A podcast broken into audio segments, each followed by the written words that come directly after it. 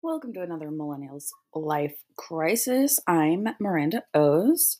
And, you know, being in your 20s is really fucking hard. And I don't think anyone really talks about it. So that's what I'm here to do.